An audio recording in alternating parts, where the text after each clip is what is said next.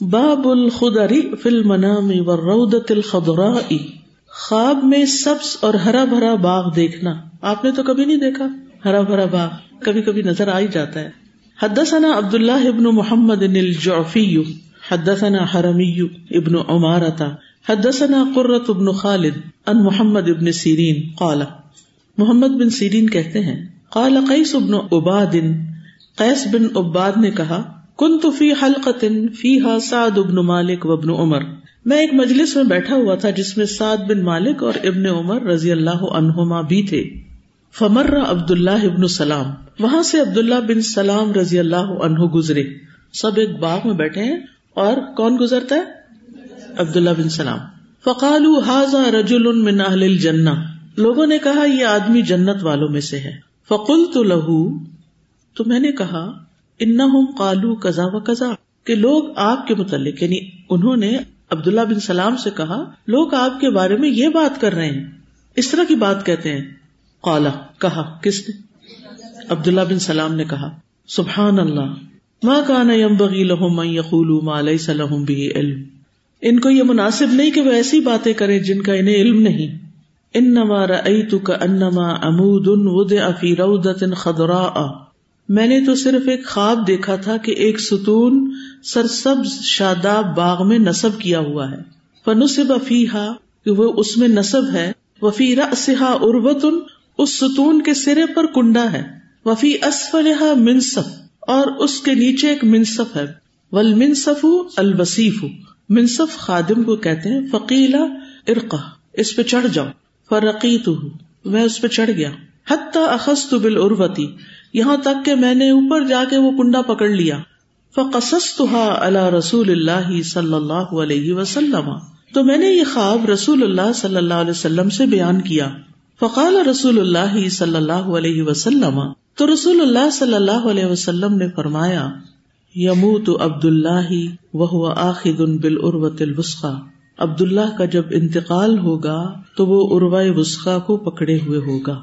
اروا وسخا کیا؟ قرآن مجید میں آتا ہے نا؟ آیت الکرسی کے بعد کیا آتا ہے؟ فقد استم سا قبل اروت الوسکا اروت الوسکا مضبوط کڑا یعنی اسلام کو مضبوطی سے پکڑا ہوا ہوگا، استقامت ہوگی۔ ایک اور روایت میں خرشہ بنہر کہتے ہیں کہ میں مدینہ طیبہ کی مسجد میں ایک گروہ میں بیٹھا ہوا تھا۔ اس میں خوبصورت شکل والے شیخ بہترین انداز میں احادیث بیان کر رہے تھے۔ جب اپنا واس ختم کر کے چلے گئے تو لوگوں نے ان کے متعلق کہا، جس نے کسی جنتی کو دیکھنا ہو وہ انہیں دیکھ لے۔ یعنی ایک اور گروپ نے بھی ان کے بارے میں ایسی ہی گواہی دی۔ تو دو روایات ہو گئی ایک اوپر والی اور ایک یہ روایت۔ تو بہرحال، ایک روایت سے کیا پتا چلا کہ وفات کے وقت بھی وہ اسلام پر ہوں گے، اسلام کو کڑا تھامے میں ہوں گے۔ اور دوسری روایت میں ان کے جنتی ہونے کی بشارت ہے۔ تو اروا وسکا جو ہے، اس کے بارے میں سورت البقرا میں آتا ہے فم یک فر بتاغی وہ یو ام بلّہ فقد استم سقبل اروت الوسخا فسام جو کوئی تاغت کا انکار کر دیتا یعنی شیطان کی باتوں کا، ان لوگوں کا جو برائی کی طرف بلاتے ہیں، ان کا انکار کر دیتا ہے۔ مثلاً، جو شیطان کا انکار کر دیتا ہے۔ نہیں سمجھ آئی۔ ابھی جو میں نے باتیں کی تھی جو شیطان کا جال ہے جو ڈراموں میں اور فلموں میں آپ دیکھتے ہیں شیطان کا جال، جو ان چیزوں کا انکار کر دیتا ہے۔ اس کو نکال دیتا اپنی زندگی سے۔ شیطان کس چیز کی طرف بلاتا ہے انسان کو؟ بے حیائی کی طرف فحشا کی طرف۔ تو جو یہ دیکھتے ہیں اسکرین پر، یہ فحشا میں آتا ہے یا نہیں؟ اور اگر یہ نہیں آتا تو پھر کیا آتا ہے؟ وہ کیا فحشا ہے؟ وہ یہی تو ہے جس کو ہم فحشا سمجھتے نہیں۔ اور یہ ہم سمجھتے کہ نہیں، یہ تو ہمارا کلچر ہی کہاں سے کلچر آ گیا؟ یہ تو مسلط کر دیا گیا آپ پر۔ لوگوں نے اپنے پیسے بنانے کے لیے یہ سارے ڈھنگ رچائے اور آپ ٹریپ میں آ گئے۔ تو جو شیطان کا انکار کر دیا، شیطان شرک کی طرف بلاتا ہے، آپ نے انکار کر دیا، شیطان کفر کی طرف بلاتا ہے، آپ نے انکار کر دیا۔ شیطان آپ کو بے آئی کی طرف بلاتا ہے، آپ نے انکار کر دیا۔ تو جو شیطان کا انکار کر دے، وہ یو ام بلّہ اور اللہ پر ایمان لے آئے، اللہ کی باتیں ماننے لگ جائے۔ فقد استم سکبل اروت الوسکا اس نے اروا وسکا کو، مضبوط کڑے کو پکا سا پکڑ لیا۔ وہ اسلام پر، دین پر مضبوطی سے جم گیا۔ اب اس کا ٹیسٹ بدل گیا ہے۔ اب اس کی پرائرٹیز چینج ہو گئی اب اس کی زندگی کا مقصد کچھ اور ہو گیا ہے۔ اب وہ گٹیا چیزوں کی طرف رجحان نہیں رکھتا۔ وہ اپنے وقت کو ضائع نہیں کرتا، جو صرف ایک دفعہ ملا ہے۔ زندگی ایک بار ملی ہے۔ تو بہرحال اللہ تعالیٰ فرماتے لن فسام اللہ جو شیطان کا انکار کر کے لا الہ الا اللہ کر کے اس کڑے کو پکڑتا ہے، پھر وہ اس پہ جم جاتا ہے۔ جب تک ہم شیطان کا انکار نہیں کریں گے شیطان سے کفر نہیں کریں گے۔ تو خالی یہ کہنا میں اللہ پہ ایمان رکھتا ہوں، کافی نہیں۔ اللہ کو کون نہیں مانتا؟ سارے لوگ کہتے ہیں ہم اللہ کو مانتے ہیں۔ جو بتوں کو پوچھتے ہیں، وہ بھی اوپر والے کو مانتے ہیں۔ ایک دفعہ مجھے کینیڈا میں کسی ایسے گروپ نے دعوت دی جو نان مسلم تھے۔ تو وہ لیڈیز جو تھی وہ انڈینس تھی یعنی ہندو تھی لیکن انہیں پتا چلا کہ میں اسپیچ کرتی ہوں، تو انہیں شوق ہوا، بلایا مجھے۔ وہاں پر مسلم نان مسلم کمیونٹی بہت مل جل کے رہتے ہیں، تو انہوں نے آڈینس جو بھی بلائے، بہرحال تو درس ہو گیا، وہ بیٹھی نہیں اس میں، اس کے بعد چائے پہ بیٹھے، تو مختلف سوال جواب ہوئے، تو ہر تھوڑی دیر کے بعد کہیں اوپر والا اوپر والا، ایک انگلی اٹھائے اور اوپر والا۔ تو یہ فرسٹ ٹائم میرا فرسٹ انٹریکشن تھا ایسے لوگوں سے کہ جن کے بارے میں ہم یہ سمجھتے ہیں کہ وہ شرک کرتے ہیں، لیکن اس شرک کے باوجود وہ اوپر والے کو مانتے ہیں، لیکن کس چیز کا انکار نہیں کرتے یہ ان بتوں کا انکار نہیں کرتے۔ ان کو بھی مانتے ہیں، اس کو بھی مانتے اللہ تعالیٰ کو یہ نہیں قبول۔ ملاوٹ نہیں قبول۔ اس کو اخلاص چاہیے۔ خالص ایمان چاہیے۔ سب پہ لا، پھر اللہ اللہ۔ تو یہ جو ہم بڑی ایک خوبصورت جملے بولتے ہیں، دین دنیا کو ساتھ لے کے چلنا چاہیے۔ ہاں ٹھیک ہے، دنیا میں آپ رہتے ہیں، کھائیں، پیئیں، کام کریں، جو دنیا میں کام ہوتے ہیں۔ لیکن ان میں یہ ضرور دیکھیں کہ کون سے دنیا کے کام اللہ کو پسند نہیں۔ وہ کون سی چیزیں ہیں جو ہمیں اللہ سے دور کرنے والی ہیں اور شیطان کے جال میں پھنسانے والی ہیں؟ وہ دوست ہو سکتے ہیں، وہ کوئی بھی ہو سکتا ہے۔ تو کوئی بھی ایسی قوت تاغت کہتے سرکش کس نے سرکشی کی تھی اللہ کے مقابلے میں؟ شیطان نے کی تھی نا۔ انا خیر من ہوں اور اللہ تعالیٰ سے جگڑنے لگا، اور اس طرح کی باتیں۔ تو جس نے اللہ کے مقابلے میں سرکشی کی، آپ اس کی باتیں ماننے لگ جائیں، تو پھر اللہ کو کیسے راضی کر سکتے؟ تو اللہ کو راضی کرنے کے لیے بہت ضروری ہے کہ شیطان کی باتوں پر لا پھیر دیا جائے۔ نو بہرحال، اب کیا ہوا کہ عبداللہ بن سلام نے ایسی خواب دیکھی تھی جس میں انہوں نے باغ دیکھا تھا اور باغ میں کھمبا دیکھا اور کھمبے پہ کڑا دیکھا اور پھر وہ ساری خواب انہوں نے نبی صلی اللہ علیہ وسلم کو سنائی۔ تو اس سے کیا پتا چلتا ہے کہ خواب میں باغ دیکھنا اور تر و تازہ اور سرسب شاداب باغ دیکھنا یہ اسلام پر دلالت کرتا ہے۔ ٹھیک ہے۔ نبی صلی اللہ علیہ وسلم نے اس کی یہی تعبیر بتائی تھی۔ احادیث میں قرآن اور ذکر کی مجالس کو بھی باغ کہا گیا ہے۔ یعنی اسلام میں ہر اس فضیلت والی جگہ کو باغ کہا جاتا ہے جس میں اللہ کی اطاعت کی جاتی ہے۔ جیسے رسول اللہ صلی اللہ علیہ وسلم کی قبر کو کیا کہا جاتا ہے؟ جہاں پر ہے۔ روزہ روزہ تن من ریاض جنا ٹھیک ہے۔ اور ذکر کے حلقے وغیرہ بھی۔ حدیث میں آتا ہے، ابو سعید خدری کی روایت ہے، نبی صلی اللہ علیہ وسلم نے فرمایا، میری قبر یعنی گھر اور ممبر کا درمیانی حصہ جنت کا ایک باغ ہے۔ گھر اور ممبر کا درمیانی حصہ۔ اور اس وقت جو لوگ حج یا عمرے کے لیے جاتے ہیں، پھر وہ مدینہ جاتے ہیں، پھر وہ روزہ مبارک پر جاتے ہیں۔ یہ سوچ کر کہ یہ جنت کا ٹکڑا ہے، وہاں سے ذرا ہو آئے لیکن یہ بھول جاتے ہیں کہ وہاں جانے کے بھی کچھ آداب ہیں۔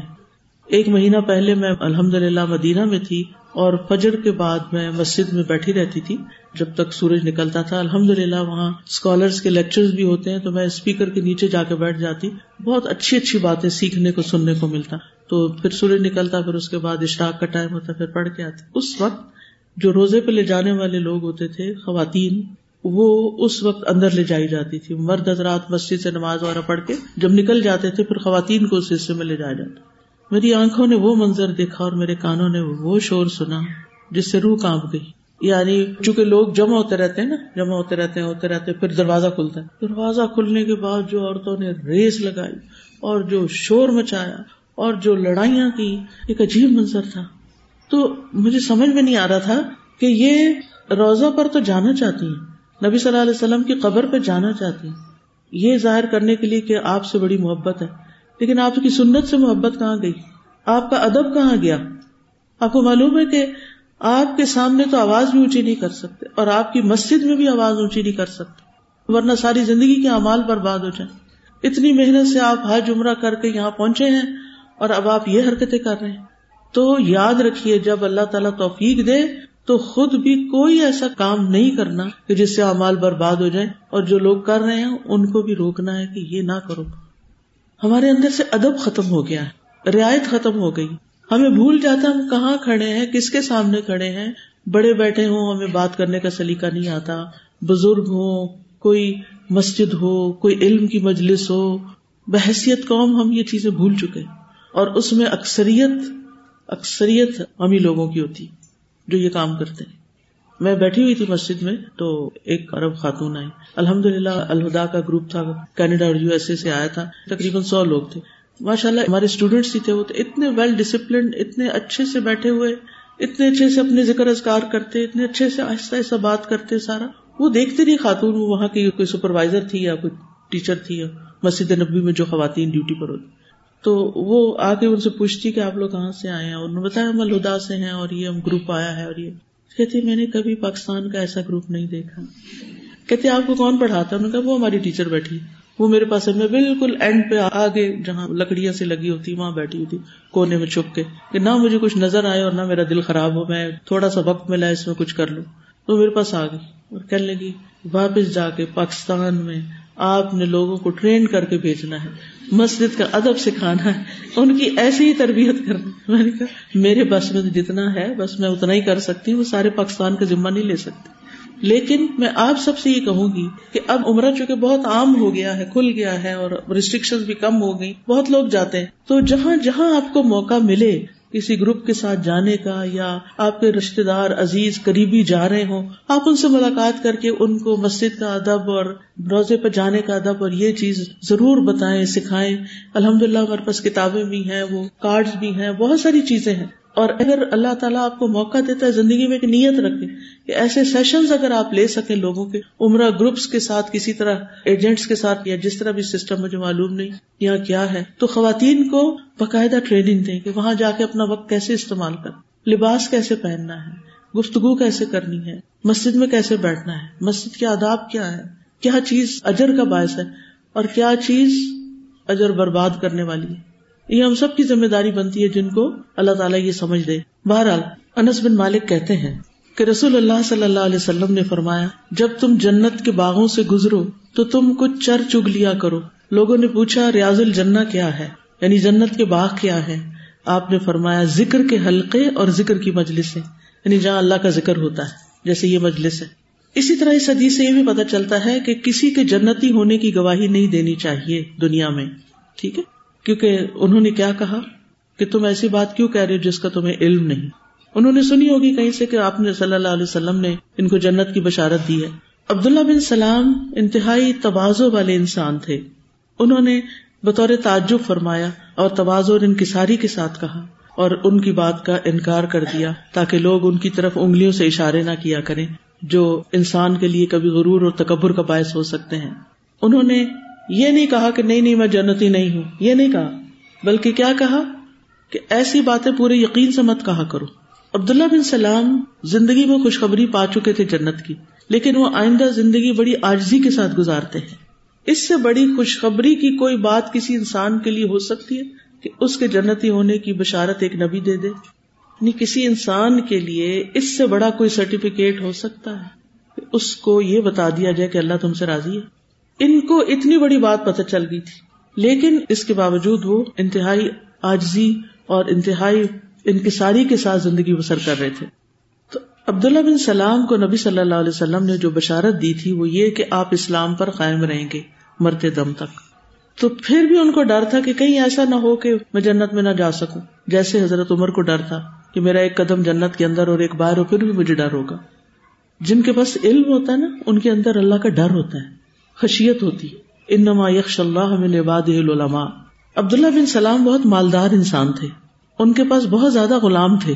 ایک دن لوگوں نے دیکھا کہ وہ بازار سے کوئی چیز خرید کے خود ہی کندھے پہ اٹھا کے لا رہے ہیں۔ لوگوں نے کہا، آپ کے پاس اتنے زیادہ غلام اور اتنے خادم ہیں، آپ خود کیوں سامان اٹھا کے جا رہے ہیں؟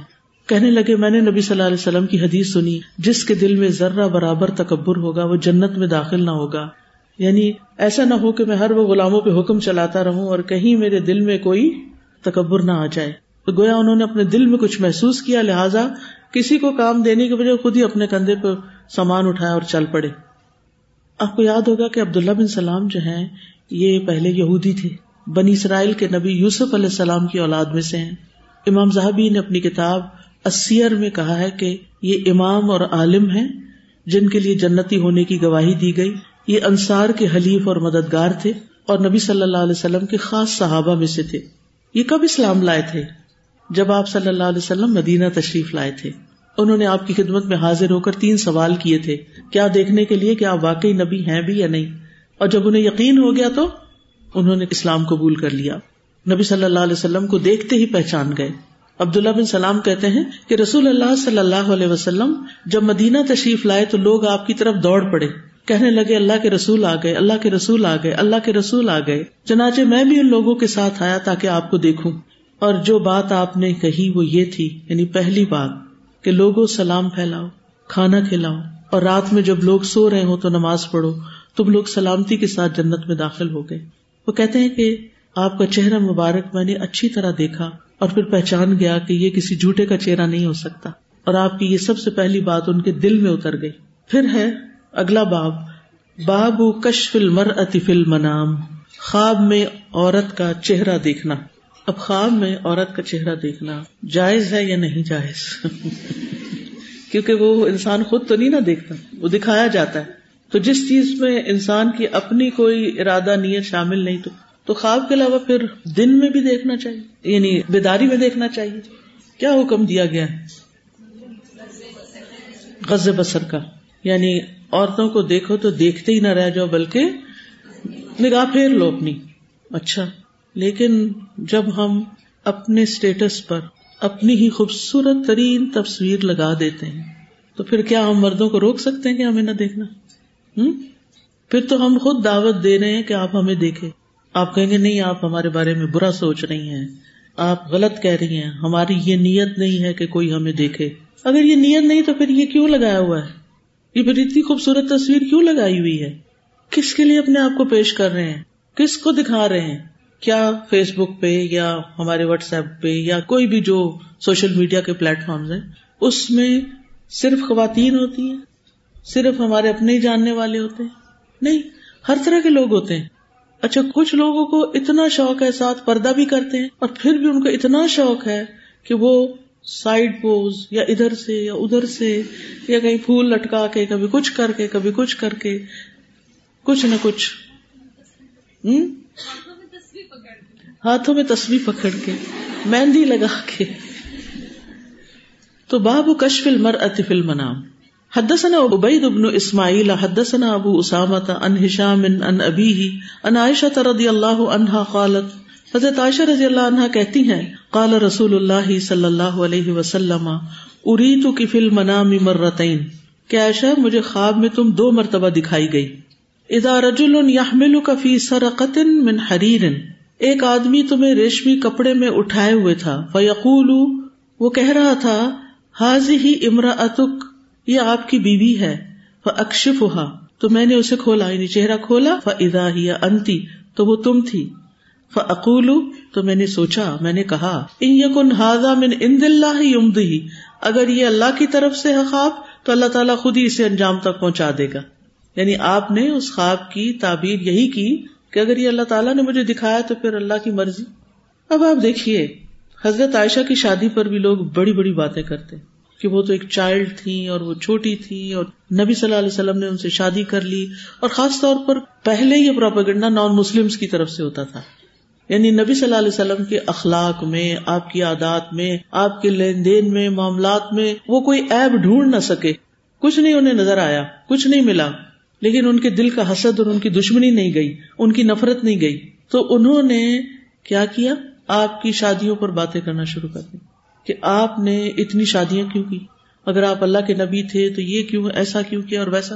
پہلی بات تو یہ ہے کہ آپ اگر ان کو نبی مانتے ہیں اور ان کو ایک صحیح انسان مانتے ہیں تو بس اس کے بعد تو آپ کو کوئی اعتراض پھر رہنا ہی نہیں چاہیے۔ اصولی طور پر۔ لیکن اگر پھر بھی شیطان دل میں وسوسہ ڈالتا ہے، تو آپ دیکھیں کہ آپ نے شادی کس عمر میں کی تھی؟ پچیس سال میں۔ کس سے کی تھی؟ کتنے سال کی تھی؟ کتنے سال ان کے ساتھ ایک ہی شادی رہی؟ تقریباً پچیس سال پچیس ستائیس سال۔ ایک ہی شادی رہی۔ اپنے سے پندرہ سال بڑی عمر کے ساتھ آپ نے اپنی ساری جوانی گزار دی۔ پھر وہ فوت ہو گئی آپ کے بچے چھوٹے تھے۔ آپ نے کس سے شادی کی؟ حضرت سودا سے، ان کی عمر کیا تھی؟ وہ تقریباً آپ کی ہم عمر تھی اچھا کچھ عرصہ انہیں کے ساتھ شادی رہی۔ پھر اس کے بعد یعنی جب بحثیت انسان کے یعنی ابتدائی زندگی میں آپ نے کوئی شادیاں نہیں کی، جو جوانی کا وقت ہوتا ہے، جب لوگوں کو زیادہ شادی کا شوق ہو سکتا ہے، کوئی شادی نہیں کی۔ لیکن جب آخری عمر میں اللہ کے حکم سے آپ نے کچھ شادیاں کی تو اس کے پیچھے کچھ وجوہات تھیں۔ وہ اس کے لیے آپ کو ڈیٹیل سے پڑھنا چاہیے کہ کیوں کی؟ وہ کوئی خواہش نفس نہیں تھی۔ پھر حضرت عائشہ کی شادی پہ جس کو اعتراض ہے، وہ یہ حدیث پڑھ لے کہ آپ کو خود دکھائی گئی تھی خواب میں۔ اور آپ کے خواب کیا ہوتے ہیں؟ سچے خواب ہوتے ہیں۔ اور آپ نے کیا سوچا؟ اگر یہ اللہ کی طرف سے ہے، تو اللہ تعالیٰ اس کا کر دے گا۔ اب اگر اللہ تعالیٰ کوئی کام کرنا چاہتا ہے، تو میں اور آپ کون ہوتے ہیں اعتراض کرنے والے؟ پھر حضرت عائشہ خود راضی ہیں اس شادی پر۔ انہوں نے کوئی کمپلینٹ نہیں کی۔ وہ بہت خوش ہیں اس شادی پر۔ تو جب وہ خود خوش ہیں، تو آپ کو ان سے کیا ہمدردی ہو رہی ہے کہ ان کی عمر چھوٹی تھی اور ان پر جاتی ہو گئی؟ آپ کیسی باتیں کر رہے ہیں؟ مثلاً، آپ کسی سے شادی کرتی ہیں اور آپ خوش ہیں اپنی زندگی میں، تو آپ کی فرینڈ یا کسی اور دوسرے تیسرے کو کوئی اعتراض ہونا چاہیے کہ تم نے اس سے کیوں شادی کی؟ پھر تمہارا کیا لگے اس میں؟ میں نے شادی کی ہے۔ میں خوش ہوں۔ آپ کو کیا فکر ہے؟ تو حضرت عائشہ خوش نہیں، بلکہ نبی صلی اللہ علیہ وسلم سے ان کو بہت محبت تھی اور ان کو بھی آپ سے محبت تھی۔ صرف ایک سوال کا جواب دیجیے کیا حضرت عائشہ کی شادی سے کوئی خیر ملی امت کو یا کوئی نقصان ہوا؟ خیر ملی۔ انہوں نے اس یگ ایج میں جبکہ وہ انتہائی الرٹ مائنڈیڈ تھی، انہوں نے بہترین سوال نبی صلی اللہ علیہ وسلم سے پوچھے اور بہترین طریقے سے سیکھا آپ سے اور آپ کی گھریلو زندگی کے بارے میں جو کوئی مرد نہیں سیکھ سکتا تھا باہر سے آ کے اور پھر اس کو آگے روایت کیا۔ حضرت ابرارا کے بعد حضرت عائشہ کی روایات کی تعداد دو ہزار سے زیادہ ہے۔ اور اور بھی بے شمار ان کے فضائل آگے جا کے بات کروں گی۔ لیکن یہاں صرف یہ بات کرنا چاہتی ہوں کہ اس حدیث کو پڑھ کے صرف اس بات کا جواب دیجیے کہ اگر اللہ تعالیٰ نے جبریل علیہ السلام کے ذریعے حضرت عائشہ کو نبی صلی اللہ علیہ وسلم کو خواب میں دکھا کے الرٹ کر دیا کہ یہ کام آئندہ ہونے والا ہے، ذہنی طور پہ تیار کر دیا، تو پھر اعتراض کیوں؟ کیا ہم اپنی عقل سے ہی سوچتے رہیں گے اور اللہ کی حکمت اور اللہ کے فیصلوں پر راضی نہیں ہوں گے؟ پھر کیا مطلب ہے رضی تو بلّہ ربن و بال اسلام دین و بے محمد نبی ہماری عقل بہت چھوٹی ہے۔ ہم کسی بھی چیز کا صرف ایک رخ دیکھ سکتے ہیں ہماری لمیٹیشن ہیں۔ مثلاً اس وقت میں صرف آپ کو دیکھ سکتی ہوں، دیوار کے پیچھے نہیں دیکھ سکتی۔ اور آپ مجھے دیکھ سکتے ہیں، اپنے پیچھے بیٹھے ہوئے بے شمار لوگوں کو نہیں دیکھ سکتے۔ لمیٹیشن ہے ہماری۔ اور یہ لمیٹیشن ہر جگہ ہے۔ ہر معاملے میں جب ہم غور و فکر کرتے ہیں اور اس کو دیکھتے ہیں تو صرف ایک طرف، یک طرفہ طور پہ دیکھتے ہیں۔ اس کے باقی پہلو ہماری نگاہوں سے اوجل ہوتے ہیں۔ لہٰذا ہم وہاں پر اعتراض شروع کر دیتے ہیں۔ اور اللہ کے فیصلوں پر اعتراض کس کا طریقہ رہا ہے؟ کس نے شروع کیا تھا؟ سب سے پہلے کس نے چیلنج کیا تھا اللہ کی بات کو؟ جی تو پھر اس کی بات تو نہیں ماننی نا ہم نے۔ اس کے طریقے پر تو نہیں چلنا ہم نے۔ بہرحال ایک اور روایت میں ہے۔ نبی صلی اللہ علیہ وسلم نے فرمایا، عائشہ، میں نے تمہیں خواب میں دیکھا تھا کہ فرشتہ تمہیں ریشمی کپڑے میں لپیٹ کر لایا اور اس نے کہا، یہ آپ کی بیوی ہے۔ میں نے تمہارے چہرے سے نکاب اٹھایا تو وہ تم تھی۔ تمہارا نبی صلی اللہ علیہ وسلم کو خواب کے ذریعے خوشخبری دی گئی تھی، جس سے آپ کے دل کو مضبوط کیا گیا، آپ کی آنکھیں ٹھنڈی کی گئی مستقبل کے واقعات آپ کو دکھائے گئے اور ایسے معاملات آپ کو دکھائے گئے جو آپ کے ساتھ واقع ہونے والے تھے اور انہیں میں سے ایک یہ تھا۔ ابن بطال کہتے ہیں کہ خواب میں عورت کو دیکھنے کی کئی تعبیریں ہیں۔ ان میں سے ایک تعبیر یہ ہے کہ خواب دیکھنے والا سچ میں اس عورت یا اس جیسی عورت سے شادی کرے گا۔ ایک تعبیر یہ ہے کہ یہ دنیا کے حصول پر یا دنیا کے کسی بڑے مقام اور مرتبے کے حصول پر دلالت ہے۔ یعنی اگر کوئی مرد خواب میں عورت دیکھتا ہے تو عورت کیا ہے؟ یعنی دنیا کو ریپرزینٹ کرتی ہے۔ دنیا کی نعمت ہے نا؟ تو یعنی یا تو اس کی شادی اس سے ہوگی اور اگر یہ نہیں تو اس کو دنیا کا کوئی بڑا مقام مرتبہ ملے گا، دنیا ملے گی دوسرے لفظوں میں۔ ایک تعبیر یہ ہے کہ اسے رسک کی فراخی میسر آئے گی اور کبھی خواب میں عورت کو دیکھنا اس بات پر بھی دلالت کرتا ہے کہ ایسا خواب دیکھنے والا کسی فتنے کا شکار ہو جائے گا۔ کیونکہ عورت مرد کے لیے کیا ہے؟ ایک فتنا ہے۔ تو بہرحال اس حدیث سے حضرت عائشہ کی فضیلت بیان ہوتی ہے۔ اور حضرت عائشہ ہی وہ واحد خاتون تھی جو کماری تھی نبی صلی اللہ علیہ وسلم سے جن کی شادی ہوئی تھی۔ باقی سب خواتین جو تھی، یا وڈو تھی یا پہلے سے ان کی شادی ہوئی ڈبورس ہوئی، جو بھی ہوا، لیکن صرف حضرت عائشہ ہی کنواری تھی۔ اس حدیث سے بھی پتا چلتا ہے کہ اگر کوئی کسی سے شادی کرنا چاہتا ہے تو اس کو پہلے دیکھ سکتا ہے۔ یعنی وہ مرد عورت کو شادی سے پہلے دیکھ سکتا ہے۔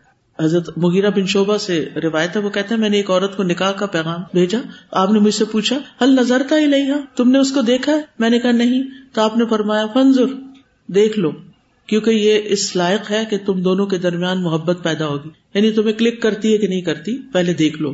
اس کا یہ مطلب نہیں کہ روز ہی انسان ویڈیو کال شروع کر دے اور دیکھتا ہی رہے۔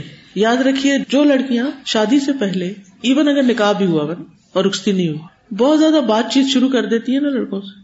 یعنی اپنے منگیتر سے یا اپنے فیونسی یا جو بھی کہیں اس کو۔ یا ایون اگر بات نہیں ہوئی تو اس سے پہلے۔ تو وہ شادی سے پہلے اتنی باتیں کر چکتی ہیں کہ شادی جب ہوتی ہے تو دونوں کے پاس کچھ نہیں ہوتا بات کرنے کے لیے۔ پھر کیا شروع ہو جاتی ہے؟ لڑائی اور بوریت۔ وہ کہتی ہے تم بور ہو گئے ہو۔ وہ کہتا ہے تم بھی بور ہو گئی ہو۔ پہلے جب یہ چیزیں نہیں ہوتی تھی شادی کے بعد ہی دونوں ایک دوسرے سے بات چیت شروع کرتے تھے۔ تو ایک دوسرے کو سنانے کے لیے کئی دن تک اپنی کہانیاں، اپنی لائف ہسٹری اپنا پاس بتانے کے لیے بہت کچھ ہوتا تھا۔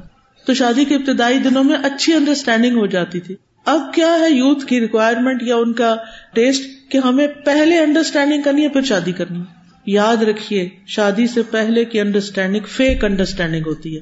کیونکہ اس میں دونوں ایک دوسرے کو بن بن کے دکھا رہے ہوتے ہیں، جو وہ ہوتے نہیں۔ کپڑے ایسے پہنیں گے، باتیں ایسے اسٹائل میں کریں گے اور بہت سی چیزیں صرف دکھاوا دکھاوا دکھاوا اور پریکٹیکل لائف میں جب انٹر ہوتے ہیں تو پھر نباہ مشکل ہوتا ہے، پھر خامیاں نظر آنے لگتی پھر پاؤں کے بڑے ہوئے ناخن نظر آتے ہیں اور اعتراض شروع ہوتا ہے کہ اس شخص کو تو پاؤں دھونے کا بھی سلیقہ نہیں۔ بہرحال حضرت عائشہ رضی اللہ تعالیٰ عنہ نبی صلی اللہ علیہ وسلم کی تیسری بیوی تھی۔ پہلی کون تھی؟ حضرت خدیجہ، دوسری سودا، اور پھر یہ حضرت عائشہ رضی اللہ عنہ۔ ان سے شادی دو ہجری میں ہوئی ہے، ٹھیک ہے؟ غزوہ بدر کے بعد شبال کے مہینے میں۔ اور حضرت عائشہ جو تھی انہوں نے اسلام ہی میں آنکھ کھولی۔ یہ حضرت فاطمہ سے آٹھ سال چھوٹی تھی، اور کہا کرتی تھی کہ میں نے اپنے ہوش میں اپنے ماں باپ کو دین کی پیروی کرتے ہوئے دیکھا ہے۔ نبی صلی اللہ علیہ وسلم حضرت ابو بکر سے ملنے کے لیے ان کے گھر خود تشریف لے جایا کرتے تھے، اور وہ کہتی ہیں کہ جب سے میں نے ہوش سنبھالا، اپنے والدین کو اسی دین پہ پایا اور ہم پر کوئی دن نہیں گزرتا تھا، مگر رسول اللہ صلی اللہ علیہ وسلم صبح و شام دونوں وقت ہمارے پاس تشریف لاتے تھے۔ اور جب ہجرت کرنی تھی تو اس وقت دوپہر کو انیوژل ٹائم پہ گئے۔ شادی سے پہلے بہت پتلی تھی، بہت کمزور سی تھی۔ وہ کہتی ہے میری والدہ نے چاہا میں موٹی ہو جاؤں تاکہ مجھے رسول اللہ کے گھر بھیجا جا سکے۔ مگر ان کی حسب منشا کسی چیز سے فائدہ نہیں ہوا۔ حتیٰ کہ انہوں نے مجھے ککڑی یعنی کیوکمبر تر کھجور یعنی رتب، یہ جو ہوتے نا، ڈوکے جن کو کہتے ہیں، اس کے ساتھ ملا کے کھلائی تو میں پھر اچھی خاصی موٹی ہو گئی۔ اب لڑکیاں کیا چاہتی ہیں؟ زیرو سائز پہ آ جائیں، پھر شادی کریں گے۔ اور وہ جتنا نیچے آتا نا، شادی کے بعد دعوتوں میں اس سے ڈبل اوپر جاتا ہے۔ پھر اتنی تیزی سے۔ تھوڑا بہت تو ٹھیک ہے، لیکن ٹو مچ اس چیز کے اوپر وقت لگانا اور بناوٹی بن جانا تو اچھی بات نہیں۔ کیونکہ آپ دیکھیں، اگر کسی کو آپ سے محبت ہے تو اس سے پھر آپ کو ایز از قبول کرنا چاہیے نا۔ آپ جو ہیں، ٹھیک ہے نا؟ بہرحال، حضرت عائشہ کی شادی نبی صلی اللہ علیہ وسلم سے ہو گئی اور آپ کو بہت محبوب تھی وہ۔ اور ان کی محبت کا انداز یہ تھا، وہ کہتی، میں حیض کی حالت میں پانی پیتی اور برتن نبی صلی اللہ علیہ وسلم کو دیتی، آپ اسی جگہ سے منہ رکھ کر پیتے جہاں سے میں نے پیا ہوتا۔ حالت حیض میں ہڈی سے گوشت کھا کر نبی صلی اللہ علیہ وسلم کو دیتی، آپ اسی جگہ سے کھاتے جہاں سے میں نے کھایا ہوتا تھا۔ نبی صلی اللہ علیہ وسلم نے ان کے ساتھ دوڑ بھی لگائی تھی۔ ایک دفعہ حضرت عائشہ جیت گئی اور ایک دفعہ نبی صلی اللہ علیہ وسلم جیت گئے۔ نبی صلی اللہ علیہ وسلم ان کی سہیلیوں کو ان کے گھر بھیجتے تھے تاکہ وہ ان کے ساتھ ٹائم اسپینڈ کریں، ان کے ساتھ کھیلے تو وہ گڑیوں کے ساتھ کھیلتی تھی تو شادی کے بعد بھی اگر کوئی آپ کا ہابی ہے یا کوئی کھیل وغیرہ کا شوق ہے، کوئی فزیکل ایکٹیویٹی یا کچھ، تو اس میں کوئی حرج کی بات نہیں ہے۔ یعنی مومن صرف ہر وقت نماز روزہ نہیں کرتا، وہ اپنی ایکسرسائز اپنے کھیل کود اس کے لیے بھی وقت نکالتا ہے۔ لیکن اس میں اتنا محب نہیں ہوتا کہ اس کی وجہ سے اس کی نمازیں جانے لگے یا اس کی ضروری فرائض جو ہیں ان پہ اثر۔ یعنی کھیل حرام نہیں ہوتا ایز لانگ ایز اس میں شریعت کے احکامات کی خلاف ورزی نہ ہو رہی ہو، لیکن اس وقت وہ ناپسندیدہ ہوتا ہے جب آپ نماز چھوڑ کے کھیل رہے ہوں یا کھیل واچ کر رہے ہوں۔ کیونکہ آج کل فیفا چل رہا ہے نا، تو بہت سے لوگ اس کو فالو کرتے ہیں۔ اور پھر اچھا ذرا ذرا ذرا اور دیکھ لو۔ ابھی کیا ہوتا ہے، ابھی کیا ہوتا ہے؟ اور اس میں نماز لیٹ ہو جاتی۔ اب آپ کا کھیل دیکھنا کیا ہو گیا؟ درست نہ رہا مکرو ہو گیا۔ حضرت عائشہ جو تھی نا فقی خاتون تھی۔ انہیں تمام عورتوں سے زیادہ فقی اور سمجھدار تھی۔ اصول، فرو اور ادب کو جاننے والی تھی۔ ان کو جب کوئی معاملہ پیش آتا تو اس کی مناسبت سے کوئی نہ کوئی شعر پڑھ دیتی تھی۔ یعنی اتنے شعر آتے تھے ان کو۔ اکابر صحابہ ان سے فقہ، علم الفرائض، وراثت کے سوال اور اسی طرح کی مشکل مشکل باتیں پوچھتے اور وہ ان کے جواب دیتی تھی نبی صلی اللہ علیہ وسلم جب وفات پائے تو یہ صرف ایٹین ایئر اولڈ تھی ٹین ایجر تھی لیکن بہت کچھ علم لے چکی تھی آپ کے بعد تقریباً پچاس سال زندہ رہی کبھی انہوں نے کمپلینٹ نہیں کی کہ میں بیوہ، کیونکہ اربوں کے یہاں تو فوراً شادی ہو جاتی تھی نا، بیوہ عورتوں۔ لیکن وہ محات المومنی شادی بھی نہیں کر سکتی تھی۔ تو انہوں نے اپنا پورا ٹائم، فل ٹائم کیا کیا؟ امت تک علم پہنچایا اور بہت زیادہ احادیث روایت کی۔ کہا جاتا ہے کہ شریعت کے ایک چوتھائی احکام حضرت عائشہ سے منقول ہے عظیم محدثہ تھی ابو مساشری کہتے ہیں، جب ہم اصاب رسول پر کسی حدیث میں کوئی اشکال پیش آتا، تو ہم حضرت عائشہ سے پوچھتے اور ان کے پاس اس کے بارے میں معلومات ہوتی۔ طب میں بھی مہارت تھی۔ شعر میں مہارت تھی، نہایت فصیح و بلیغ تھی، انتہائی سخی تھی۔ حضرت عائشہ جمع کرتی رہتی تھی، جب کچھ جمع ہو جاتا تو تقسیم کرتی، اور حضرت اسما کل کے لیے جمع نہیں کرتی، جو آتا ساتھ ساتھ نکالتی جاتی۔ بہت باحیا تھی۔ کہتی ہیں کہ میرے گھر کے جس کمرے میں رسول اللہ صلی اللہ علیہ وسلم اور میرے والد کی قبریں تھی میں وہاں اپنے سر پر چادر نہ ہونے کی حالت میں بھی چلی جاتی تھی، کیونکہ میں سمجھتی تھی کہ یہاں صرف میرے شوہر اور والد ہیں۔ لیکن جب عمر کی تدفین ہو گئی تو اللہ کی قسم عمر کی حیا کی وجہ سے جب بھی میں اس کمرے میں گئی، اپنی چادر اچھی طرح لپیٹ کر گئی۔ حالانکہ وہ تو قبر میں تھے، وہ دیکھ نہیں رہے تھے، مگر ایک پرزنس ہے نا۔ تو مردوں کی پرزنس میں ہمارے رویے مختلف ہونے چاہیے۔ بہت مہمان نواز تھی۔ مسروخ کہتے ہیں، میں حضرت عائشہ کے پاس ارفا کے دن داخل ہوا۔ انہوں نے کہا مسروخ کو ستو پلاؤ اور اس کا میٹھا زیادہ کر دو۔ میں نے کہا، آج روزے سے کوئی چیز مانے نہیں ہوئی، مگر یہ ڈر ہوا کہ کہیں یوم نہر نہ ہو۔ تو حضرت عائشہ نے کہا، قربانی کا دن وہ ہوتا ہے جس میں لوگ قربانی کرتے ہیں، اور فطر کا دن وہ ہوتا ہے جس میں لوگ روزہ چھوڑتے ہیں۔ تو عید والا دن یعنی روزہ نہیں رکھتے۔ بہت کنات والی تھی ان کے کپڑے جو تھے نا، بہت سادے ہوتے تھے۔ تو ہوتا یہ تھا کہ وہ کہتی میرے پاس ایک کرتا ہوتا تھا مدینہ میں، جب کسی عورت کی شادی کا وقت آتا تو وہ میرے پاس بھیج کر وہ منگوا لیا کرتی تھی۔ دنیا اور آخرت میں نبی صلی اللہ علیہ وسلم کی بیوی ہے نبی صلی اللہ علیہ وسلم نے ان سے پوچھا تھا، کیا تم اس بات پہ راضی نہیں کہ تم دنیا اور آخرت میں میری بیوی رہو؟ تو حضرت عائشہ نے کہا، کیوں نہیں؟ آپ نے فرمایا، تم دنیا اور آخرت میں میرے ساتھ ہو۔ اور آپ کی مرض الوفات میں، ان کو جنت میں حضرت عائشہ دکھائی گئی۔ نبی صلی اللہ علیہ وسلم نے فرمایا، مجھ پر موت کی سختیاں آسان ہو رہی ہیں، کیونکہ جنت میں تم مجھے اپنی بیوی دکھائی دے رہی ہو۔ اور نبی صلی اللہ علیہ وسلم کی وفات کس کے گود میں ہوئی تھی؟ یہ سب سے بڑی سعادت۔ ہے اس کے بعد امت میں سے کوئی حضرت عائشہ سے نفرت کر سکتا ہے؟ ان کے بارے میں برا سوچ سکتا ہے؟ ایسا نہ ہو کہ ایسی شخصیتیں جو اللہ اور اس کے رسول کی محبوب ہوں، ان کے بارے میں ہمارے دل میں کوئی برا خیال آئے اور کہیں پکڑ نہ ہو جائے۔ اس لیے ہمیں اللہ سے دعا کرنی چاہیے کہ اللہ جن سے تو محبت کرتا ہے، ہمارے دلوں میں بھی ان کی محبت پیدا کر دے۔ وہ آخر داوانا الحمد للہ رب العالمین۔